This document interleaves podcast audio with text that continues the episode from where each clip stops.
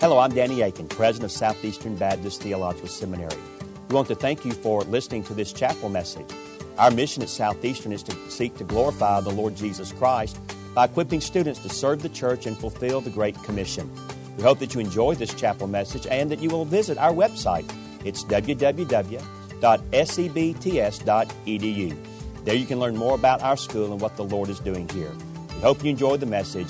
Thank you for being a part of what we're doing here.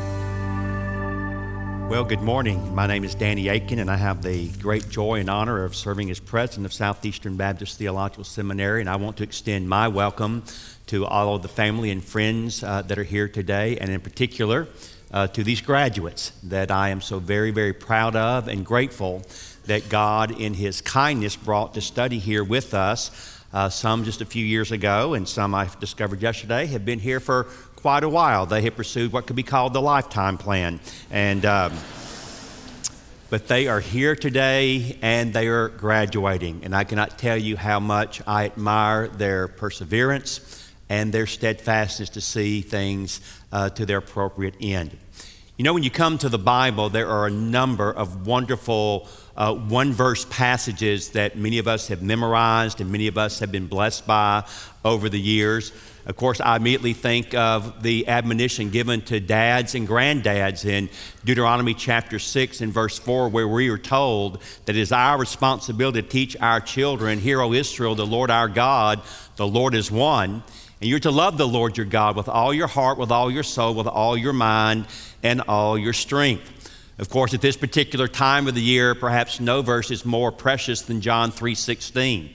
For God so loved the world that he gave his only begotten son that whosoever would believe in him should not perish but have everlasting life. Yesterday, as I was talking to these graduates, I shared with them that there are several life verses that have been foundational for me throughout my now almost 40 years in ministry. Uh, one in particular, Philippians 1:21, for me to live as Christ and to die is gain. Uh, that verse is often called the win win scenario because if you live, you get Christ. And when you die, you get more of Christ. What a wonderful promise for all of those who know Jesus as Savior. But this morning, there is another verse, a single verse, that again promises such great hope for anybody and everybody who claims it as their own. And is found in 2 Corinthians chapter 5 and verse 17. There, the Bible simply says, If any man be in Christ, he is a new creation. The old has passed away. Behold, the new has come. Now, all of these students took a class called hermeneutics. Some of you had me as your professor. Some of you took some of the other guys, and that's okay. I'm not offended by that in the least. I'm sure your schedule dictated that. And so they took a class that is committed to and dedicated simply to Bible interpretation. How do you more rightly and correctly interpret the Bible? And of course, one of the things we taught you is that when you're looking at a text, you pepper that text with questions, in particular, who, what, where, when, why, and how. And so this morning, we're going to provide for your friends and family, as well as you, a little hermeneutical exercise. And we're simply going to take 2 Corinthians chapter 5 and verse 17 and ask two or three of those questions concerning what we should find there and what God was intending for us to understand. So let me begin with the question who?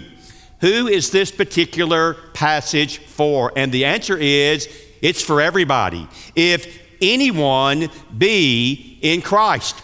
That means any man, any woman, any boy, any girl. It is inclusive and it is universal in its scope. Uh, there's no ethical or racial restriction. Uh, there's no socioeconomic barrier. Any one of the 7.2 billion people on this earth, this word is for them. Of the 6,000 701 unreached people groups, this verse is for them. For the 3.1 billion people who have never even one time heard a clear presentation of the gospel, this verse is for them. By the way, yesterday we prayed for many of you. Because we recognize that among a congregation this large, there are persons here today who, for whatever reason, have never committed their life to Jesus Christ. You've never trusted in Christ, you've never believed the gospel. Perhaps for some unbelievable reason, up until this point in time, you've never heard the gospel. Well, after today, that will not be true. Because even if you choose today to go back home as you came, it will not be because you did not hear a clear presentation concerning the good news that Jesus Christ loves you, the good news that Jesus Christ died for you, the good news that Jesus Christ was raised from the dead for you, and the good news that this promise is for you if anyone is in Christ. And so that helps us answer the question who. But where? Where is it that one finds this new life, this new beginning, this new creation? And the text is very clear and very simple. If anyone is in Christ, it is in Christ and Christ alone that one can find a new beginning, that one can become a, a new creation. Uh, when it comes to the area of theology, we call this the scandal of particularity. In other words, we don't believe that the Bible teaches that there are many Saviors. We believe that the Bible is crystal clear. There is only one Savior. Now, you say, where in the world, Danny, would you get such a narrow minded view as that? And the answer is very simply we get it from Jesus. In John chapter 14 and verse 6, our Savior says very clearly, I am the way, the truth, and the life, and no one comes to the Father but by me. And so we recognize that our calling as ministers of the gospel is to take this very specific, very particular, but very clear gospel to every single person on the planet because the Bible is crystal clear. There is no salvation apart from Jesus Christ. I have a very dear friend uh, who is an atheist. Uh, I came to know this friend back in the early 1990s, and I regret to say that even today he has still not come to trust in Christ as his Savior, but we have remained good friends now for several decades, and I pray for him on a regular basis, and we often correspond with each other.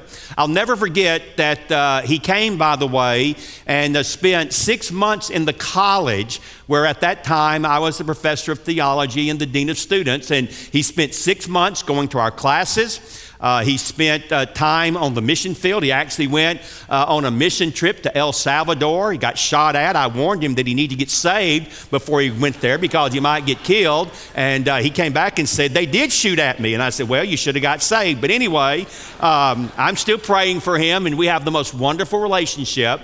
But before he left uh, Dallas, Texas, where I was living at that time, and went back to New York City, and uh, by the way, he's an intellectual heavyweight, he's a Columbia University graduate. We were in my uh, dining room after Charlotte had provided a wonderful dinner.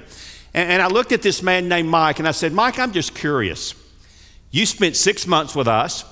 You've taken classes in New Testament, Old Testament, theology, philosophy, church history. You've gone on a mission trip.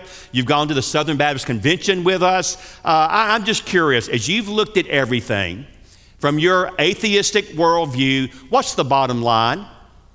And he said, Danny, that's easy. The bottom line is the bodily resurrection of Jesus Christ. And I said to Mike, Well, I agree with you, but why do you say that? And here's what he said he said, Danny, it's really very simple. If Jesus Christ rose from the dead, then number one, there is a God. Number two, He is that God. Number three, that means the Bible is true because He said it was true. And that means that heaven and hell are real. And number five, He makes all the difference. Folks, that's pretty good theology for an atheist. In fact, that's pretty good theology for anyone because Mike is exactly correct. If Jesus of Nazareth rose from the dead, there is a God. He is that God. The Bible is true. Heaven and hell are real. And He makes all the difference. And that's why we believe the only place where you can become a new creation is in Jesus Christ. So, who? Anyone. Where? In Christ. What? you become a new creation. Your life is changed. Uh, you are radically altered in terms of your eternal destiny. To make it very simple, once you were lost, now you're found. Once you were a rebellious sinner, now you're a child of God. Once you had no hope for eternal life, now you have the gift of eternal life. Once, just being honest with the Bible, your destiny was hell. Now your destiny is heaven. Once you were spiritually dead, now you are spiritually alive. That is possible for anyone who puts their faith and trust in Christ. But Paul is not through with what questions? What? A new creation. What? Old things have passed away. Old things are gone. You're now new in Christ.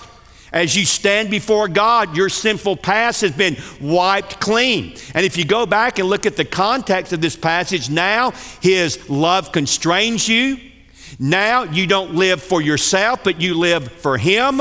Now you look at people not as the world looks at people, but as Christ looks at people. You see everyone the same as in need of a Savior.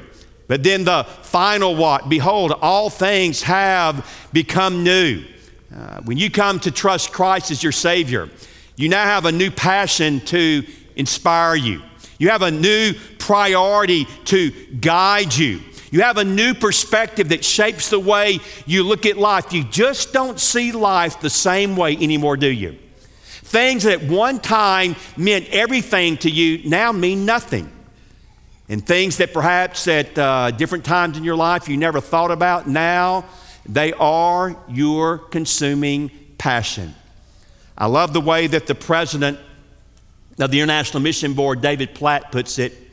He says, When you come to know Christ as Savior, and when you come to understand what it means to live under His Lordship, bottom line, what you simply do is this you give Him a blank check you sign your name at the bottom and you say, Lord Jesus, you fill in all the details. You tell me where I'll serve. You tell me what I will do.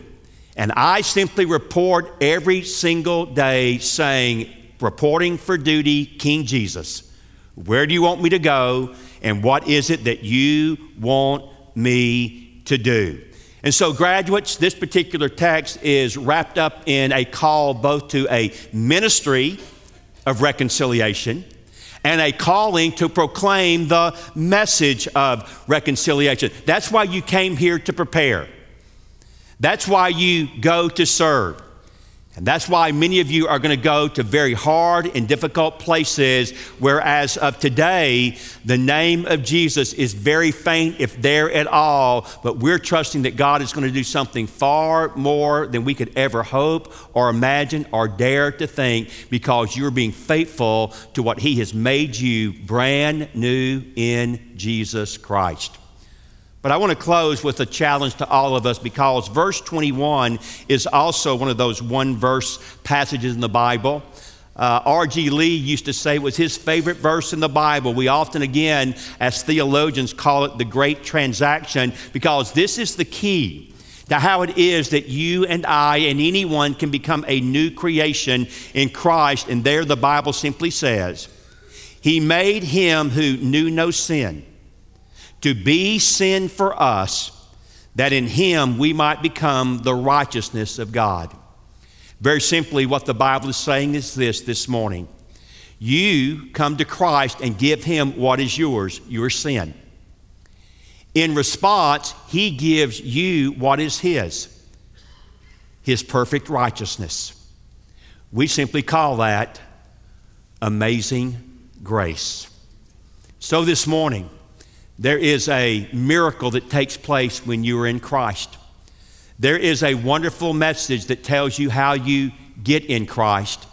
And then there is a wonderful calling for all of us as we then take the precious gift that has been given to us and share it with people across the street, share it with people across America.